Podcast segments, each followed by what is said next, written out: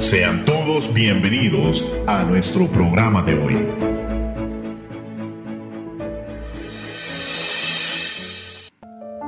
Ocho y media de la mañana, bienvenidos a este su programa Verdades Eternas. Mi nombre es José Alfaro y el día de hoy en cabina me acompaña mi hermana María José Gutiérrez. Hermana, muy buenos días. Muy buenos días, hermano Héctor. Muy buenos días también a toda la audiencia que nos escucha desde muy temprano en la mañana. También a los que están en los controles. Muy buenos días.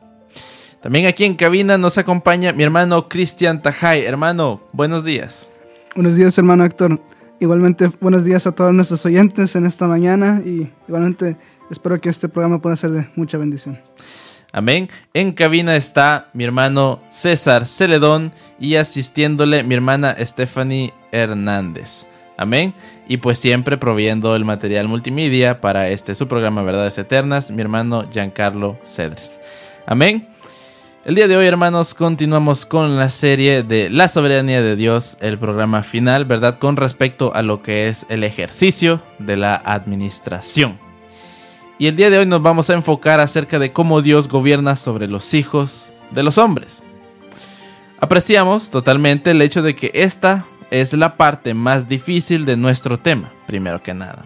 Porque sabemos reconocer, ¿verdad?, cómo el ser humano percibe los astros, percibe la naturaleza, y cómo Dios delineó los límites del universo, cómo Dios estableció este, todo aquello que fue, era necesario para la vida del ser humano, primero que nada, para la existencia de vida en la Tierra. Cuando hablamos acerca de los, de los astros, de los cuerpos celestes, vimos cómo cada uno de ellos se apega estrictamente a un proceso que da como consecuencia que la vida en la Tierra sea posible y esté fuera de peligro de, este, de todo aquel fenómeno espacial que pueda suceder y pueda atentar contra la vida en la Tierra. Entonces también vimos cómo la soberanía de Dios se ve reflejada en los animales y es algo que como seres humanos podemos percibir también, podemos admirarnos de cómo las hormigas este, trabajan todas conectadas, eh, cómo las abejas tienen su función con respecto a lo que es el mantenimiento de la naturaleza. También hablábamos acerca de cómo Dios tiene su poder en los desastres naturales, en los eventos naturales. Y conocíamos, ¿verdad? Y prácticamente hemos ido desglosando cada uno de esos aspectos, pero cuando se trata del ser humano, el mismo ser humano falla en percibir la, soberanía de Dios en su propia vida. Y esto en consecuencia prácticamente nos pone en un momento de considerar el hecho de que Dios está sobre nosotros. Amén. En general y en cualquier aspecto de nuestra vida. Dos alternativas nos confrontan, ¿verdad? Y entre ellas estamos obligados a elegir una u otra cuando se trata de nuestra vida. O Dios gobierna o Él es gobernado. Dios rige o Él es regido.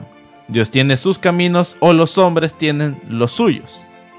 Y de momento usted se podrá pensar, no, pero ¿cómo Dios va a ser gobernado por nosotros los seres humanos? Y primero que nada, si usted se llega a preguntar esto, se puede decir, bueno, ¿y cómo, cómo nosotros como hombres podemos llegar a gobernar a los seres, a, a Dios? Pero el problema es que radica en nuestras acciones. Es difícil hacer nuestra elección en una de estas alternativas.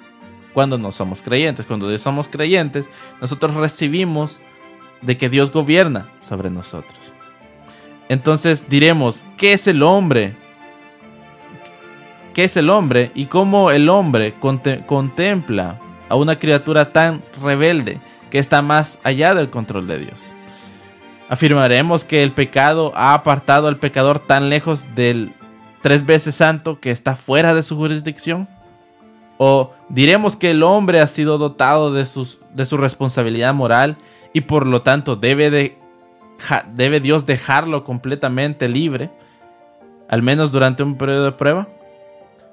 Sigue necesariamente que debido a que el hombre natural es un criminal contra el cielo, un rebelde contra el gobierno divino, un depravado total, entonces Dios no puede cumplir su propósito a través de él? Yo le quiero dejar con este pensamiento, hermano, y le quiero preguntar, ¿qué opina usted con respecto a este al control que el hombre puede llegar a ejercer sobre su propia vida.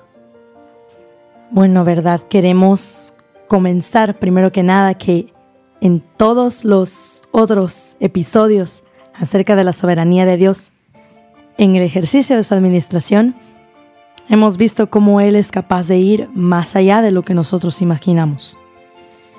Entonces, ¿cómo nosotros también podríamos llegar a esos niveles? Si nosotros somos limitados, ¿cómo podemos nosotros llegar a movernos en esos aspectos celestiales? Pero somos pequeños, somos frágiles. Nuestros propios ideales, nuestras propias situaciones personales nos limitan y aún más los aspectos externos nos limitan. Hay una cosa en donde yo quiero, ¿verdad?, resaltar, y esto es algo que es principalmente el epicentro de todo este episodio, es resaltar lo que dice en el libro de Hechos 17:28, porque en Él vivimos y nos movemos. Quiero empezar con esa premisa y quiero quedarme sobre ese aspecto. En Él vivimos y nos movemos aun cuando nosotros somos, ¿verdad? O uh, seres con conciencia, somos seres que tienen este, una forma muy única de moverse en el mundo. Ciertamente nosotros nos sentimos limitados en muchísimas áreas, porque nosotros, como alguno de nuestros propios poetas, dice también el libro de Hechos, también han dicho porque linaje suyo somos. En este pasaje venimos también manifestando de que nuestro propio ser no puede incluso movernos a nosotros mismos a hacer la voluntad de Dios, porque es difícil para nosotros hacerla. Entonces, ¿cómo va a ser posible para nosotros movernos en esos ámbitos celestiales en donde Dios se mueve? Movernos en donde Dios puede moverse de forma sobrenatural. ¿Qué hemos de hacer nosotros ahí? En Él vivimos y nos movemos. Por su gracia, por su misericordia, porque Él le ha placido hacernos de la forma en la que somos, nos estamos moviendo y estamos existiendo en esta tierra. Estas palabras fueron dirigidas no a una de las iglesias, no a una comunidad de santos, quienes habían alcanzado un, un, plano de espiritualidad tremenda, sino a una audiencia pagana a aquellos que adoraban al Dios no conocido y que se burlaban cuando oyeron hablar de la resurrección de los muertos. Y sin embargo, hay filósofos, hay este, estoicos que vinieron delante, de, por ejemplo, del apóstol Pablo y vino este y no dudó en afirmarles que ellos vivían y se movían y tener y tenían su ser en Dios, lo que significaba no solo que debían su existencia y preservación a aquel que hizo el mundo y todas las cosas en él, sino también que sus propias acciones estaban incluidas en el aspecto en donde Dios quería que estos se movieran. Entonces, así como Dios controlaba desde lo que es el aspecto de cómo la tierra es perfecta para su creación, y aún fuera de la tierra, Dios también es capaz de controlar lo que es el caminar de nuestro corazón. Dios es capaz a través de su Santo Espíritu de guiarnos por su camino correcto. ¿Y cómo no serlo? Si prácticamente, hermanos, Dios nos conoce en cada aspecto de nuestra vida. Si usted lee la palabra en Salmos capítulo 139, este, la traducción en lenguaje actual dice, Dios mío, tú me conoces muy bien, sabes todo acerca de mí, Sabes cuándo me levanto y cuándo me siento. Aunque esté lejos de ti, me lees los pensamientos. Sabes lo que hago y lo que no hago. No hay nada que no sepas. Todavía no he hecho, no he dicho nada y tú ya sabes qué diré. Me tienes rodeado por completo. Estoy bajo tu control. Yo no alcanzo a comprender tu admirable conocimiento. Queda fuera de mi alcance. Jamás yo podría yo alejarme de tu espíritu o pretender huir de ti. Este versículo, hermanos, nos hace comprender de que prácticamente Dios está en todos lados, en cualquier aspecto de nuestra vida. Y, hermano Cristian, ¿acaso Dios puede eliminar el... ¿Acaso Dios puede eliminar, verdad, el, el- los hechos de los hombres? El, el mal de, lo- de los... ¿Cómo decirlo? ¿Puede acaso Dios eliminar los malos hechos de los hombres? Ah, sí, o- o- tocó un buen punto porque de un lado tiene ah, la capacidad, pero de un lado también está eh, el hombre que tiene su... ah, que, que también no, no, no, no va tampoco a restringir al, al ser humano de hacerse... Entonces hay como una... Hay como una... Una... Una, una balance de que, pero, pero obviamente siempre él tiene ese control soberano pero también al, al igualmente, como por ejemplo, voy, voy a dar uno. En, en, el, en el jardín del Edén, vemos que cuando Dios le dio esa, esa, cuando Él hizo la creación, de una forma tomó un riesgo, porque con seres, con, con- con seres ah, que tienen libre albedrío, tienen esa, por definición el libre albedrío, tenían la opción de poder hacer o no hacer, porque el, el amor requiere de libre albedrío. Porque, por ejemplo, si, ah, si ah, uno dice, si cuando uno, por ejemplo, el amor que, ah, que alguien tiene hacia una persona no es porque está obligado a amar a esa persona, sino es algo porque genuinamente sale de uno y uno lo hace. Y, eh, pero uno tiene esa capacidad por, como mencionaba, el, el libre albedrío. Igualmente es lo, lo que sucedió con, con Adán y Eva, que le dio esa, esa, eh, esa capacidad de poder hacerlo y él limitó lo, de cierta forma a ese... um, ¿Acciones? sí, ajá. esas acciones. Entonces, prácticamente, ¿verdad? No queremos decir meramente que él puede anular los efectos este, de las acciones malma- malvadas de los seres humanos. Este, sino que prácticamente surge a partir de, eh, no de pensar de que Dios pueda imponer una sentencia de castigo, porque multitudes de no cristianos creen en estas cosas, de que Dios inmediatamente, ¿verdad? Cuando haces el mal, ¡pum! Castigo.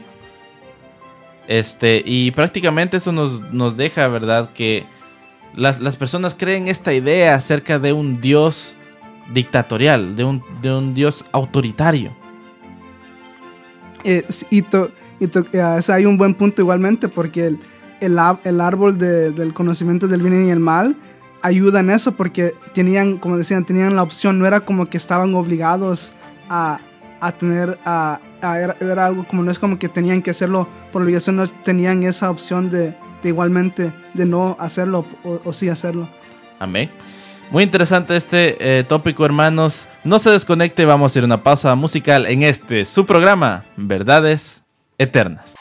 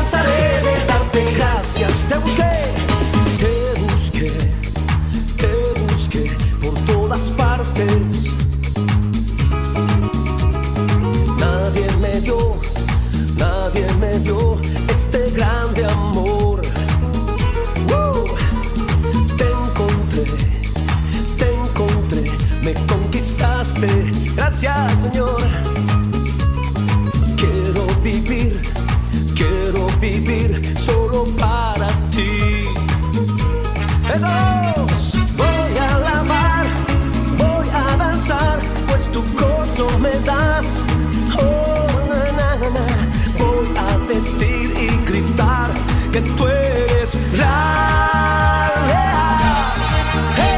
Te amo y te exalto. Ahora me alegro por estar contigo. Te amo y te adoro. Nunca me cansaré de darte gracias. Te amo.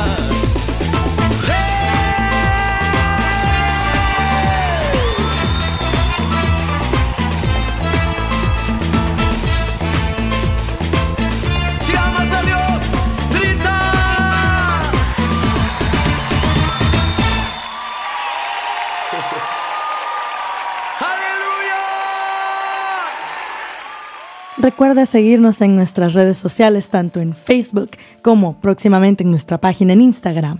También que puede escuchar el resto de todos estos programas en la aplicación de Iris Radio y también en SoundCloud. Amén. Regresamos a este su programa Verdades Eternas. y regresábamos, ¿verdad? Hablando con respecto acerca de la soberanía de Dios en el ejercicio de la administración de la vida de los hombres.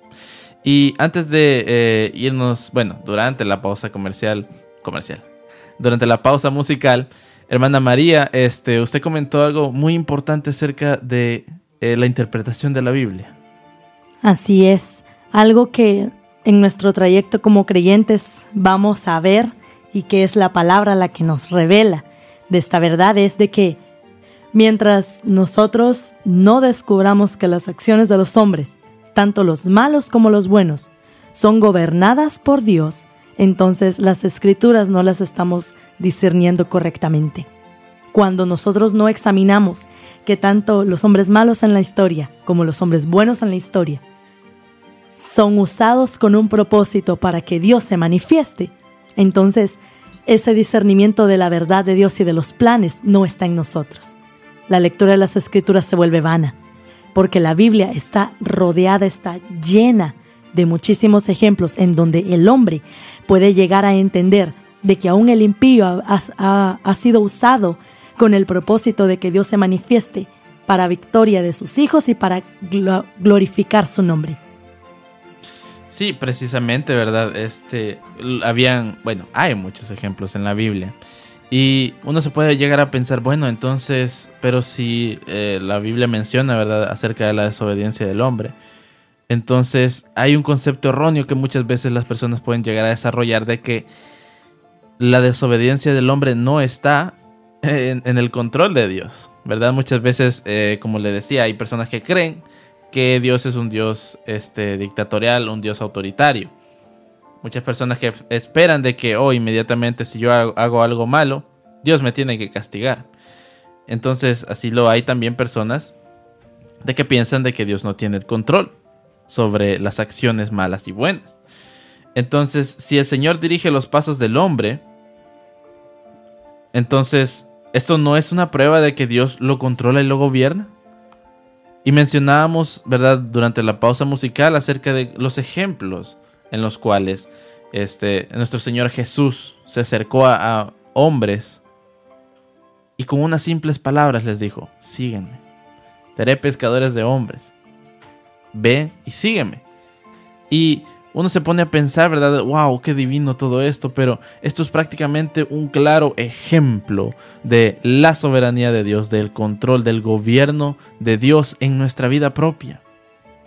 Y esto cubre todos los aspectos de nuestra vida. no simplemente cubre, ¿verdad? Oh, finalmente voy a tener una vida espiritual, este, sí, voy a tener una vida ah, cristiana. Prácticamente, hermanos, la vida misma, no, no, no pasamos de tener nosotros una vida cristiana y una vida secular. Inmediatamente cuando nosotros llegamos a los pies de Cristo es cuando toda nuestra vida se vuelve una sola. Muchas veces las personas tratan la vida cristiana como una vida aparte de lo que ellos son. Llegan a la iglesia y crecen, ¿verdad?, eh, en conocimiento.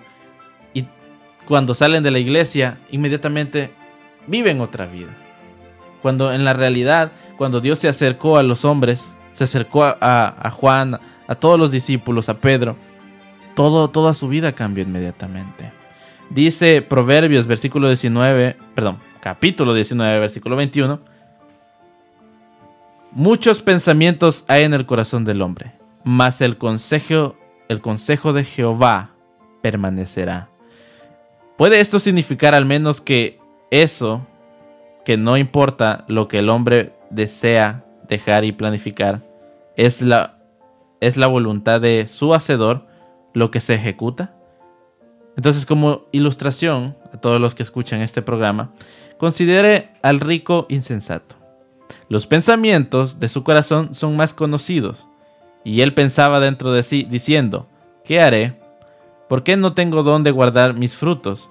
Y dijo, esto haré, derribaré mis graneros y, lo, y los edificaré mayores, y allí guardaré todos mis frutos y mis bienes, y diré a mi alma, Alma, muchos bienes tienes guardados para muchos años. Repósate, come, bebe, regocíjate.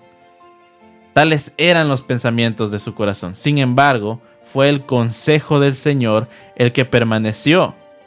Los yo haré del hombre rico se desvanecieron porque Dios le dijo, necio, esta noche vienen a pedirte tu alma y lo que has provisto, ¿de quién será? Eso está en Lucas capítulo 12, versículo 17 al 20. Entonces, como le decía, todo, todo aspecto de nuestra vida, todo, todo consejo de Dios es más fuerte en nuestra vida propia que todo lo que podríamos haber desarrollado durante nuestra vida terrenal. Muchas veces las personas se maravillan como Dios cambia la vida del hombre.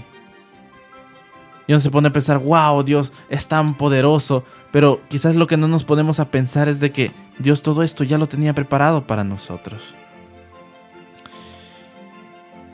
Yo le quiero preguntar, hermano Cristian, ¿usted cree que se deben poner limitaciones a las declaraciones anteriores?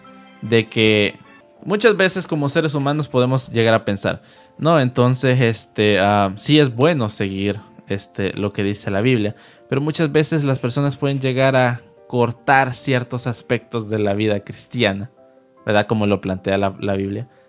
Que simplemente uno dice, mm, esto no va conmigo, ¿verdad? Por ejemplo, ¿verdad? Hay personas que no ayunan, ¿ok? Hay personas que dicen, no, no me voy a bautizar. O hay personas que no buscan un compromiso con Dios. ¿Cree usted de que cuando se trata del de el gobierno de Dios en nuestras vidas, podemos llegar a poner esas limitantes? Mm, no, porque yo, yo estaba en la, la prédica de, la, de la célula hay, hay una cosa que, que, se enfatizó que dice que estamos hablando del dominio propio, ¿verdad? Que es como un fruto del espíritu, pero es decir, si hay una cosa al cual yo diría que no se le debería de poner límites es de Dios, porque nunca en la edad podemos tener suficiente de Él y esa es la única cosa donde yo creo que no se le debe de establecer límites. Exacto, prácticamente estos límites lo que pueden llegar a hacer es a tratar de frustrar la voluntad de Dios. Entonces, cuando se tratan aspectos como lo es el dominio propio, ¿verdad? Y hablábamos de todos los frutos del Espíritu Santo, este, hablábamos de la humildad, del gozo, del amor. Todo esto prácticamente en la vida nuestra se vuelven este se vuelven aspectos fundamentales para el entorno nuestro. Cuando surgen los problemas, cuando surgen las crisis, el, el Espíritu Santo que habita en nosotros es el cual nos va a dar la capacidad para llegar a, enfrentar esa clase de problemas. Muchas veces las personas mencionan, es que no hay una escuela para ser padre. Sin embargo, es el mismo Espíritu Santo que le da las herramientas para hacer eso. ¿Verdad? Muchas veces las personas oran delante de Dios y les dicen, Señor, dame esto, dame aquello para poder sobrevivir. Mas sin embargo, nuestra oración realmente debe ser, Señor, hazme capaz, muestra tu poder, tu voluntad en mi vida. Job capítulo 23, versículo 13 dice, pero si Él determina una cosa, ¿quién lo hará cambiar? Su alma deseó e hizo. La voluntad de Dios, hermanos, no, no se puede frustrar. Porque cuando se trata de nuestra vida propia, hay que ponernos a pensar, ¿acaso estoy haciendo las cosas correctas? Porque muchas veces el cuerpo, ¿verdad? Lo, lo mencionamos, se puede llegar a cansar. La mente se puede llegar a cansar. Muchas veces desearíamos poder este, tener ah, un día de descanso. Amén. En nuestra vida diaria.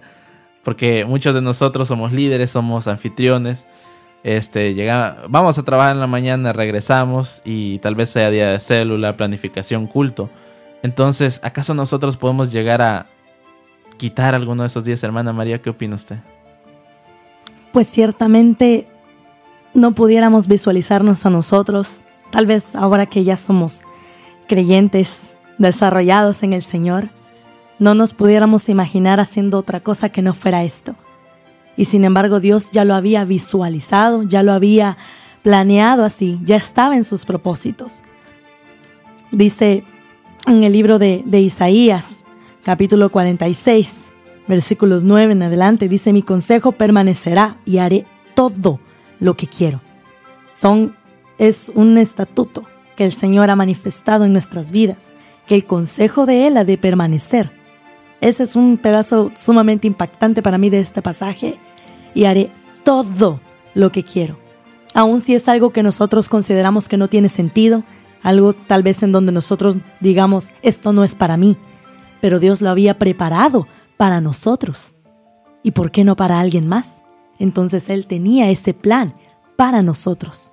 Y porque Él lo anheló para nosotros, no hay nada ni nadie que nos pueda impedir el poder hacer esa voluntad de Él. Amén. Recordemos de que efectivamente la, soberanía de Dios ha mostrado de que, por, por ejemplo, Moisés era tardado de habla y no Aarón, su hermano. Entonces, eh, ¿por qué no fue elegido Aarón para ser este embajador? Al existir este, la monarquía de Egipto, la liberación de su pueblo oprimido, ¿por qué escogió Moisés? Son aspectos, ¿verdad, hermanos, que hay que preguntarnos en nuestra vida personal. Hermana María, unas palabras antes de irnos. Pedirles a todos y cada uno de ustedes que sigan en intimidad con el Señor, fortalecidos, esforzándose en esta gran obra. Hermano Cristian. Igualmente espero que se hayan podido aprender algo sobre este tema y um, les mandamos saludos. Amén. Este ha sido José Alfaro en este, su programa, Verdades Eternas. Buenos días. Gracias por escucharnos. Te invitamos a nuestro próximo programa.